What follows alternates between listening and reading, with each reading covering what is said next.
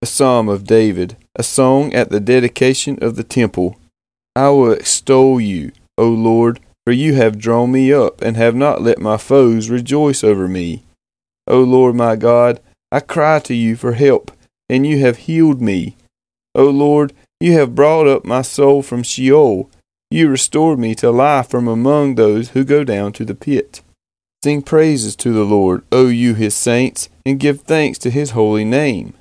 For his anger is but for a moment, and his favor is for a lifetime. Weeping may tarry for the night, but joy comes with the morning.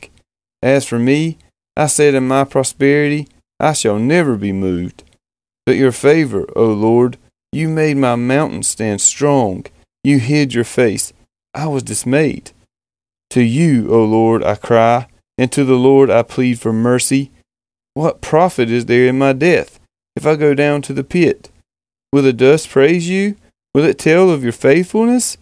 Hear, O Lord, and be merciful to me. O Lord, be my helper. You have turned from me my mourning into dancing.